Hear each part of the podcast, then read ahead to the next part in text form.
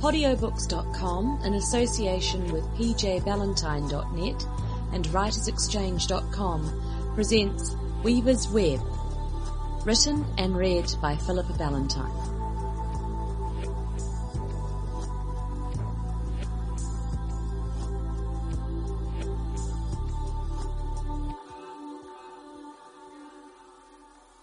Half carrying Connor between them, they dropped quickly into the tunnel that the girl offered. Speedily she pulled the cover over the entrance and signalled for their silence. They hardly needed to be told. Suddenly steeped in the half-dark and surrounded by the noise of hooves, they waited. Then there followed the shouts and growls as the creatures found their slain comrades. The little girl had clapped her hands to her ears and shivered against Ashi'mei. She spared her an arm. Overhead there was the sound of dragging. Thankfully the sound stopped with the retreat of hoofbeats. Obviously tracking wasn't their forte. That was a fraction too close for my liking. Jerris propped Connor on a nearby rock and began to examine him. Ashi'mei crouched down next to the girl. She took on the wild hair and rags that might once have been a clan Leif. "What's your name, girl?" Enormous blue eyes, pale in the shadows, seemed to sum her up and judge her not to be a weaver. "Laus Houlin." Ashi'mei sighed, and then hugged her tense little body against her. Thank the divine. The Houlins were among her mother's kin. Holding Laus at her arm's length, she tried to keep her voice calm. "Are there others?" The girl nodded mutely, shaking under Ashi'mei's scrutiny. Ashi'mei once again lifted Connor up. Jerris made to help, but she shook her head. "The tunnel's too narrow. Go with the girl. Your eyes are better than mine. Just in case." Wrapped in female form, it slipped off after their rescuer, thankfully making no argument. Connor was semi-conscious, but she still had to carry most of his weight. Her hands were in his blood, and his arm was heavy over her shoulder. She could only pray that she wasn't hurting him further, and grasped him as gently as she could. Not for the first time she thanked her father for her strength and height. No job for an insipid court lady, this, and no conversation between her and those at the lead, partly because she was occupied, and partly because she was afraid.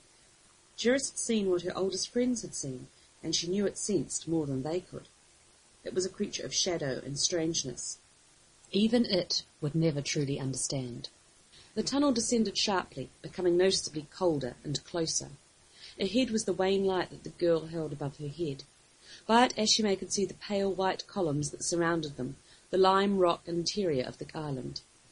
Even she had never guessed that this existed, and she thought she knew the entire place. Gentle water noises cradled them and soothed her shattered calm. Connor moved against her, clutching her far shoulder with a little moan of pain. "Don't speak," she soothed him. "It's all right. We'll stop soon. It's all right. We're safe."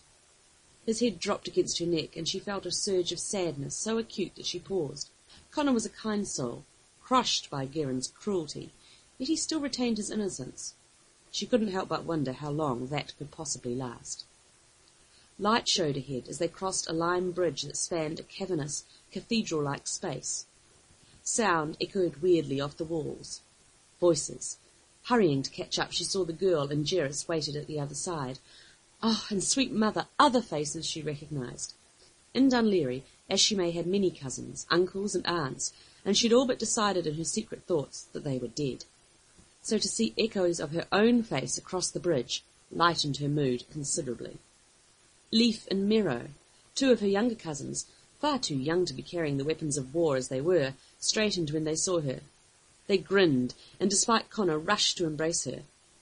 Unconscious as he was, he was hugged by her relatives. "Ash!" they cheered, as unbroken as young puppies in their exuberance.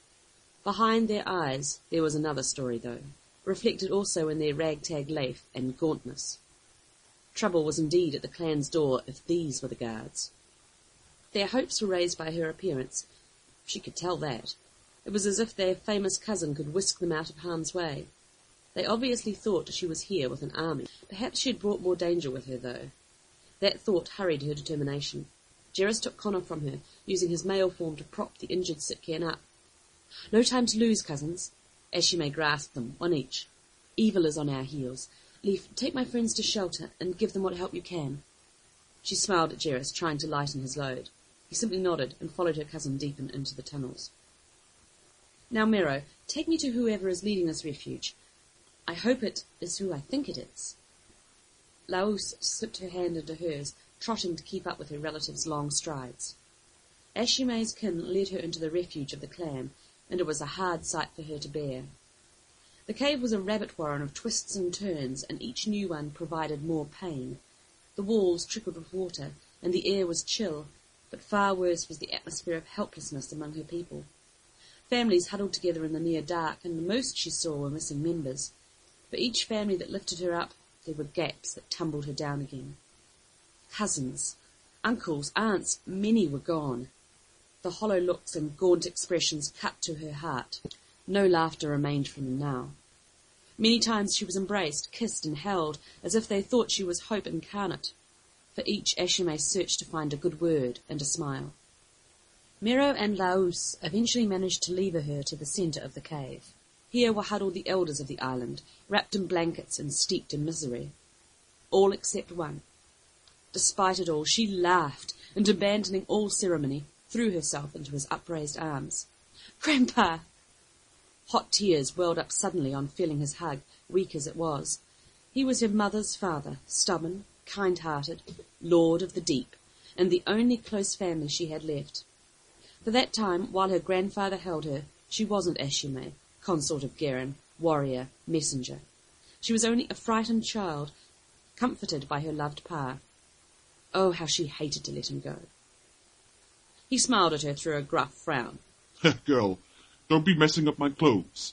He pulled his torn and dirty leaf around him, but gave her a wicked grin. "You'd think you weren't expecting to see me. Sit down, will you? I'm not going to crane my neck all day. Sweet mother, we shouldn't have fed you so much." She folded down next to him, silent while she gathered her thoughts. He shed no tears, but under the disguise of the blankets managed to retain her hand. Each crack and callus she treasured. Finally, she managed to return a smile. "I can see you've found a better hall than your old one." Allegre Chandra, lord of the deep, growled. "Those bastards burned it down, Ashi'mei. Not content with killing all my stock, they had to burn the hall." He looked about at all the discouraged faces and shook his head. "I would have stayed and shown them the sharp end of my sword. But your young cousins dragged me down here." "He was injured, or we'd never have managed it," Meroe murmured. "What's that?" her grandfather snapped, his bright blue eyes drilling holes into her cousin. "I'd speak up if I was you, boy. I'm not a mean man, Ashi'mei, but these young folk don't know what they're doing. It was bad." From Allegre, that meant a lot. "Tell me," she said softly, grasping his hand firmly under the blanket, willing him her strength. "It came in the night, at the beginning of winter. We had heard there was some trouble in Meroe town, but it was a hard season. Not time to go about. Summer's the time for ventures like that. But of course, they gave us no time. Such things, Ashi'mei, as you would not imagine in your nightmares. What can you do with an enemy that turns your kin against you, and so easily? Our warriors fell and were used, or more often than not they were simply went to them. The song of the flesh, you see." She did not, but nodded all the same. She needed him to finish.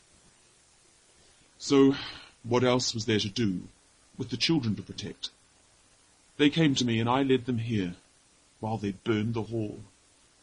Dragged off all the boats into the sea as well." He shrugged. "But then the clan is more than buildings and boats. Now, though, we'll show them. Once you get your army ashore." Ashi'mei couldn't let him go on, building up his hopes. "I have no army, Grandpa. Crisfal is in disorder. We didn't even know of the problems here. I followed Gerin. Chased him, really." Allegre rolled his eyes, but said not a word against the Duke. "Then we are finished," someone whispered in the crowd behind them, and someone else began to weep. Her grandfather was looking at her, barely holding to his treasured dignity. Kirust was gone beyond the veil, She need not ask. Her uncle, his only son, would have been at his side were he alive. His counsel and strength would be sorely missed.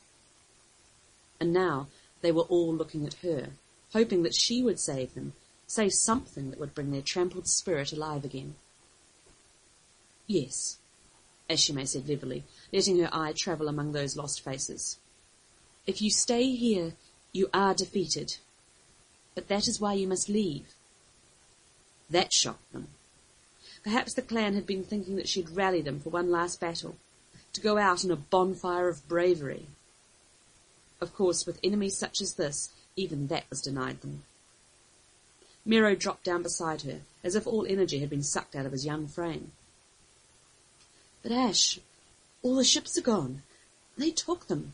How can we leave? She waded up. From what she'd seen, there were maybe a hundred or so survivors, and even by stripping the sweet lady, they could only manage about half of that. Forcing a calm look onto her face, she smiled. I will sort everything out. We all will be leaving. Not one left behind for the weavers. And one day we will return to rebuild. You have my word. A collective sigh ran among them. That was all they needed. They quickly dispersed to gather their belongings. Perhaps that was all they were wanting, someone to order them about. Go. Grandpa's voice was hushed, and he clambered to his feet. I would talk with you, apart from the others. She nodded, and followed him to a quiet alcove. Jerris watched from the ledge where Connor was lying. Defeat was all about here, and loss. How could Ashi'mei possibly manage to get everyone off this doomed island? None had a real comprehension of the true nature of the Weavers. It was a type of knowledge not easily understood by outsiders. They were not intent on power, or wealth, or any of those murky objectives that normal humanity valued. None of those things were of any importance to the Weavers, and while these clans believed that they were, they would remain calm. For if they knew the truth, they'd be lost. To the Weavers, Jerris knew, these people were the most valuable thing on the island. They wanted them. And while the layers of rock above them afforded temporary protection, the Weavers would do everything to stop them leaving. Without another ship, there was no hope. Connor groaned, and Jerris tucked a blanket that Laos had donated closer about him. The Sitkaen warrior was injured, but not seriously. It was a minor blow to the head that seemed thick enough to take it. Its senses, that it now knew it owed to the Weavers, told it this, but revealed no way out for the clan. Here, a gentle voice sounded at its elbow, and a bowl was hesitantly offered. A young woman, her left eye heavily bruised and impossible to see out of, smiled a little at him. This would help him. Jerris's spirit lifted. Every time recently that it had despaired of humanity, something showed it the hidden beauty that it possessed. Its powers told of this young woman's pain, both physical and mental. She could have done with sleep herself, but had offered the last of her draught for another. Perhaps that was where salvation lay for them all. Jerris took the gift with a little bow of its head. The woman stayed while it lifted Connor and let slip some of the liquid between his lips. Handing back the wooden bowl, Jerris raised a careful hand. She did not flinch, did not look at it with the fear that it was used to. Her liquid brown eyes met its alien amber ones, steadily and with understanding. For such a boon, Jerris wanted to give something in return. Its long fingers brushed her poor bruised face, and it extended a fraction of its power. The swelling faded and was gone. Strange, but the girl did not seem at all surprised. A soft smile was thanks enough. She introduced herself as Messie. They sat companionably enough beside Connor and watched the rest of the clan move around them.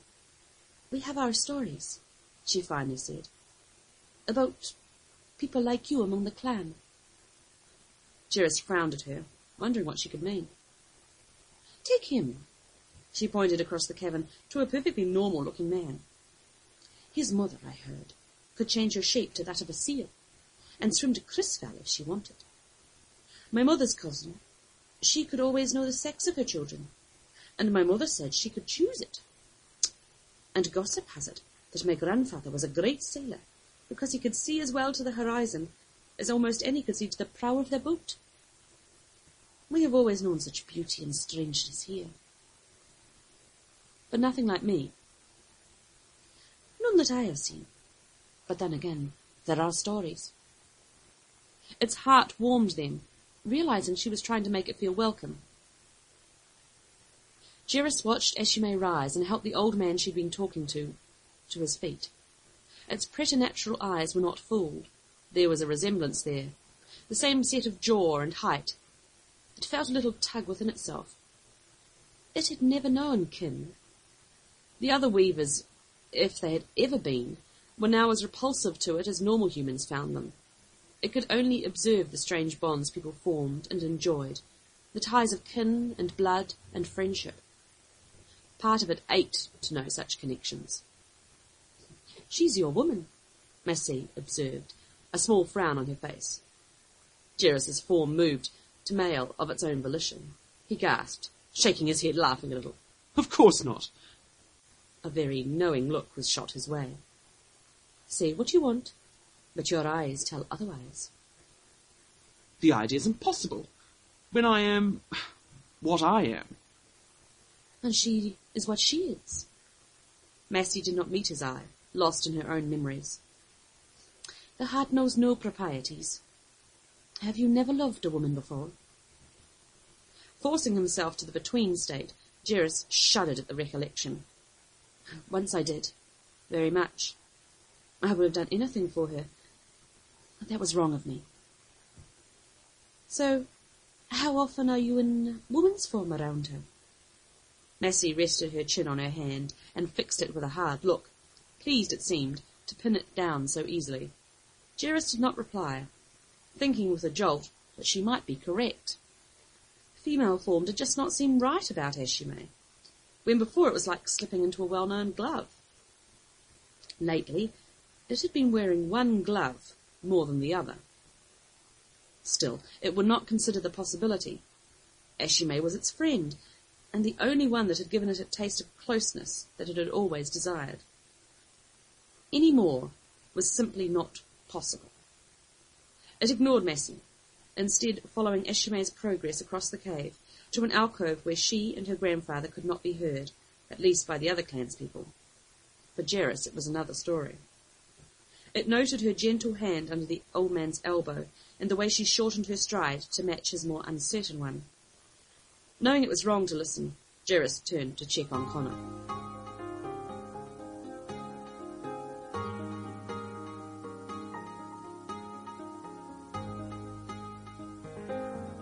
They sat companionably, Ashi'mei and her grandfather.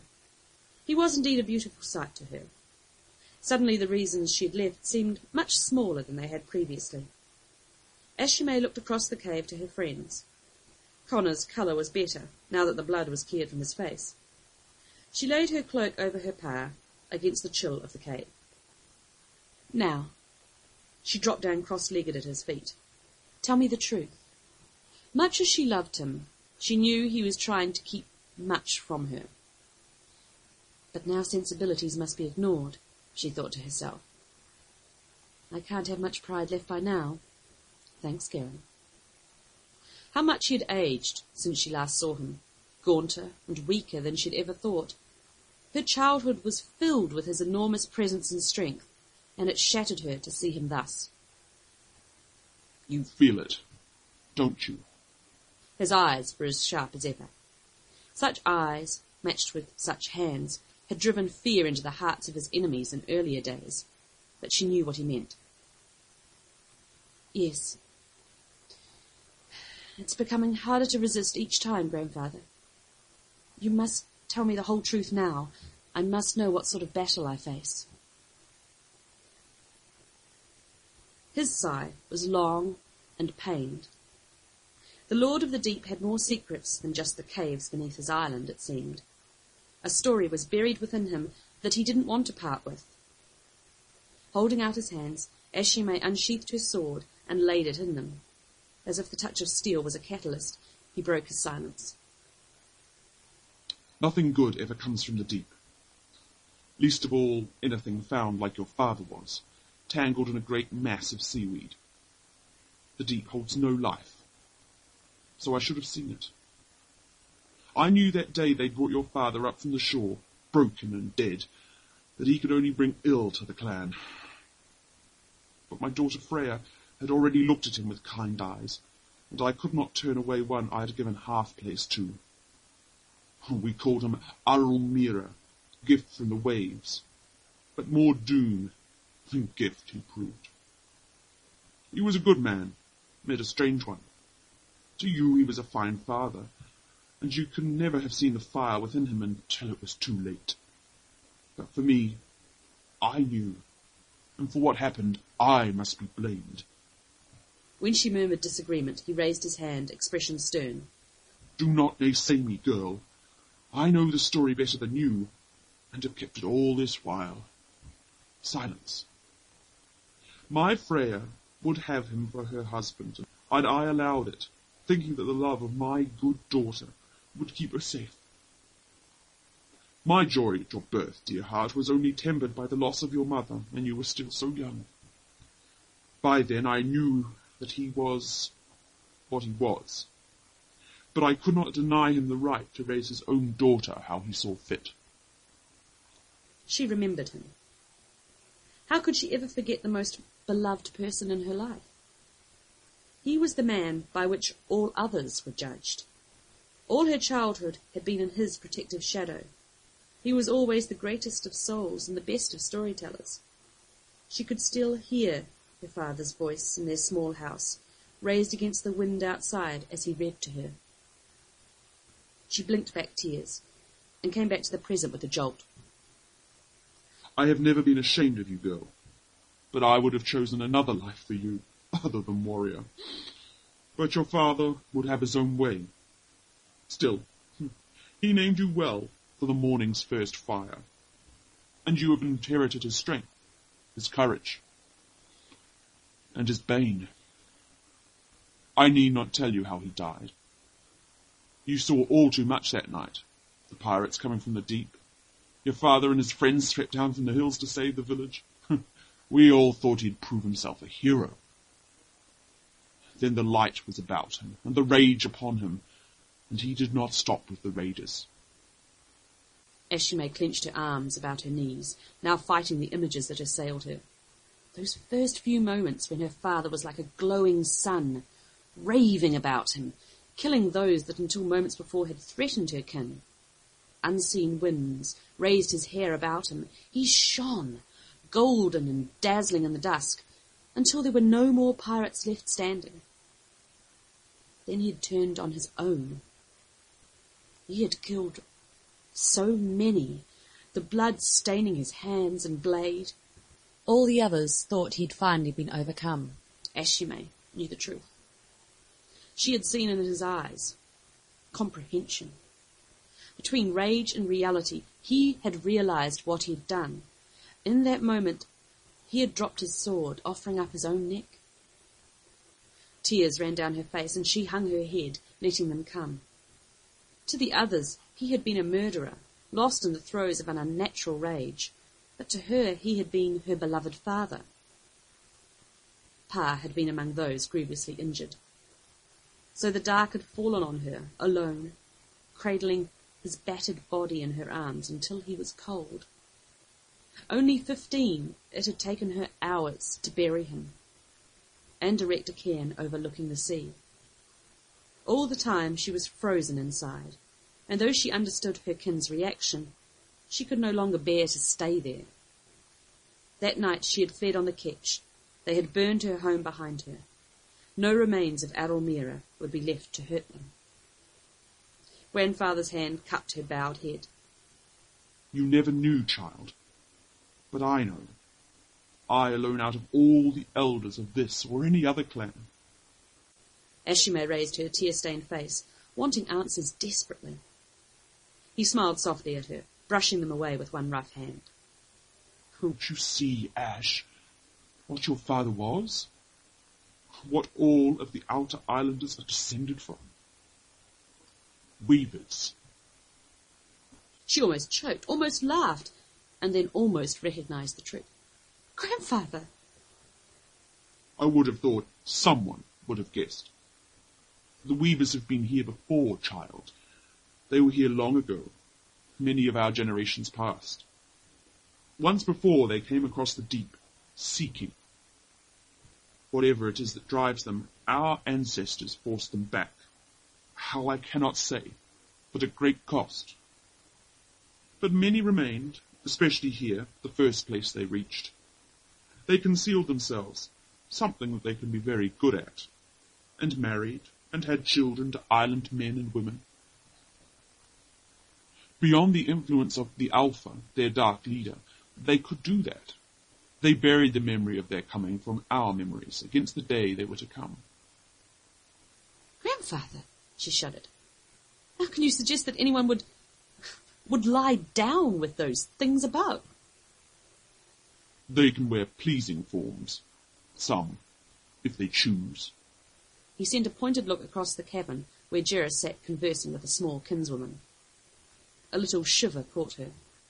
She cared for Jerris, owed it her life, but deep down, perhaps she could admit that she felt sorry for it. Now, though, she knew that that very same blood flowed in her veins. The question was, who was the more deserving of pity? Across the cavern, its amber eyes locked with hers. It knew.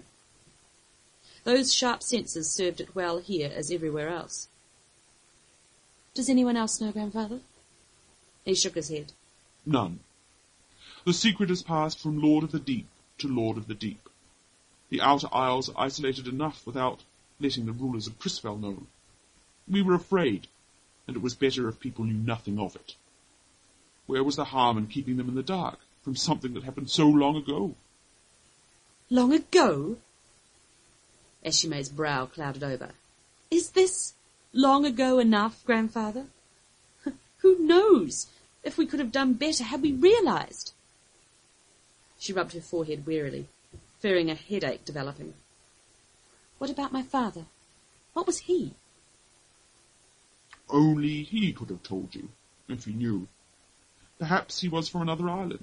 Perhaps he was from further. Wherever the Weavers come from, perhaps. We can never be sure.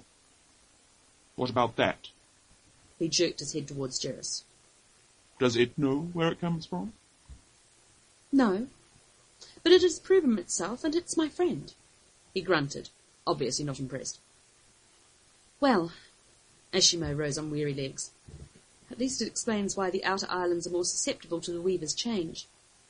Perhaps it'll even become useful, this knowledge. He levered himself up from the rock and embraced her. You will lead the clan, Ashi'mei. You are your mother's daughter, as well you know.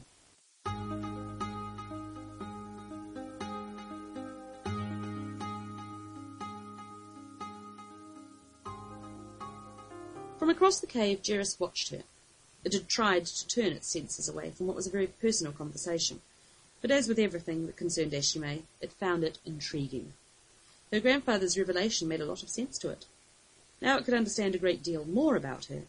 The strength of Weaver-controlled muscles, her outstanding healing powers, and most of all the bond that she and Jerris shared. It could feel her distress at these revelations, but she would survive. Perhaps comprehension had always lurked close at hand, whispering the truth into her ear. They spent the next few days with the clan, all the while helping them get further into the underground rabbit warren, working closer and closer to the sea. It was frustrating work. The tunnels had never been charted, and there were groups of Weavers wandering about as disorientated as they were. There were several pitched, vicious battles in the close confines of the tunnel. Connor had recovered by the second day and was soon carrying his fair share of the clan's meagre possessions. The blow to his head seemed to have quietened him a little, or perhaps it was simply that he didn't quite know his place here. The grandfather and granddaughter discussed what was to be done. The tunnels apparently ran right down to the sea. Ashi'mei had arranged for a clansman to swim out to the sweet lady to prevent her sailing at the set time. The messenger passed on Vrow's colourful comments to her when he learned of the influx of people his ship was to bear. Still there remained the question of who would be able to leave the island and who would remain to face the inevitable overrun of the Weavers. It was a heartbreaking decision, and one that Jerris knew would cost Ashi'mei dearly. The women and children would be ferried across first, and what men could be fitted. It meant the destruction of many families, and undoubtedly many of the women would want to stay. There was no choice, though. The clan must survive. Meroe, Ashi'mei's younger cousin, approached, his eyes trailing over his shoulder to where his elders were still deep in conversation. Like all youth, he was somewhat suspicious of them. Messie smiled shyly at him, and Jerris could see how things lay there. Mother willing, they would both be able to get off the doomed island. The girl inched a little closer to him, surreptitiously. Meroe darted a quick smile at her and slipped his dusty hand into hers. "They're saying that some must remain behind. We haven't enough room on Ash's boat. The men will act as rearguard as far as the cliffs, and then—" Bravery and fright warred in his face. "Then we make a charge. If the weavers have our bodies, at least they'll be dead ones." Messie had no more tears to shed, but she leaned into him, snaking her arms about, as if she would hold him to life. Jerris ached. Here was friendship, loyalty, and devotion, as it had never known in anyone before Ashi'mei. This was something worth fighting for. Looking about at the desperate but determined faces, it knew that not even half would get off the island. Yet they set to their tasks with quiet self-possession. Sons and daughters, who soon knew they would lose their father, still helped them into their armour and strapped on their swords. An idea lit in its head. Of course it was a foolish, gleaming jewel of an idea, but the only hope that Jerris could see for this clan. Death and danger were involved, yet curiously it felt excitement. That was, if it could be done. It was certainly worth the risk. It handed its medicine bag over to a clansman with instructions to give it to Connor when he next saw him. Ashi'mei knew the uses of the contents almost as well as it. Not even daring a last look in her direction, lest she sensed something, Jerris slipped away on its silent feet.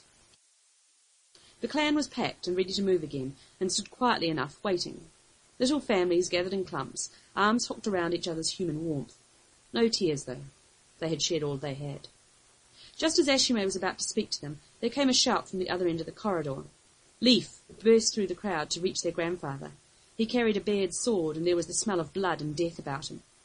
"Weavers!" he gasped, dropping to his knees before them. "I ran as fast as I could. They've broken through the western tunnels.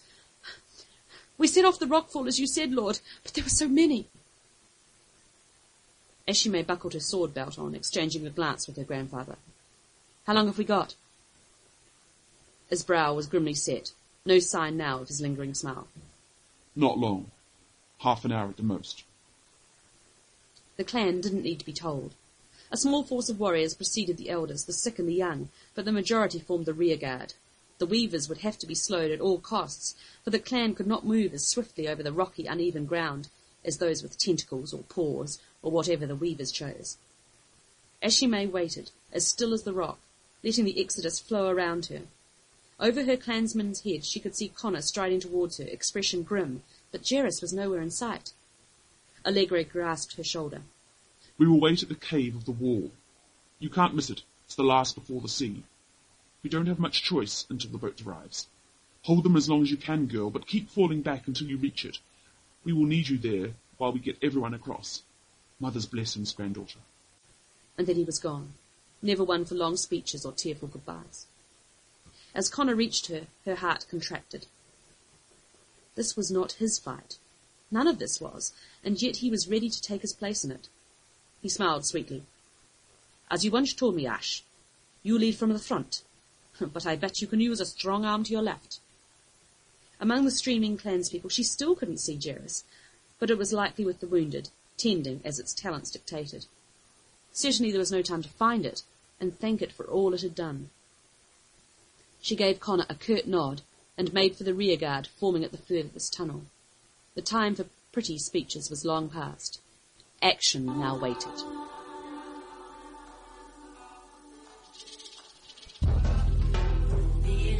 I hope you've enjoyed this chapter of Weaver's Web.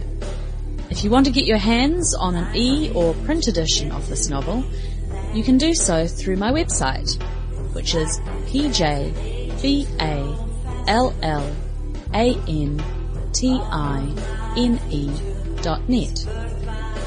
On this podcast, you've heard Ghost Song by Hands Upon Black Earth, which is available through Magnatune dot com. All other music in this podcast supplied by T. Morris. Find out more about T at t morris dot com. Thanks for listening.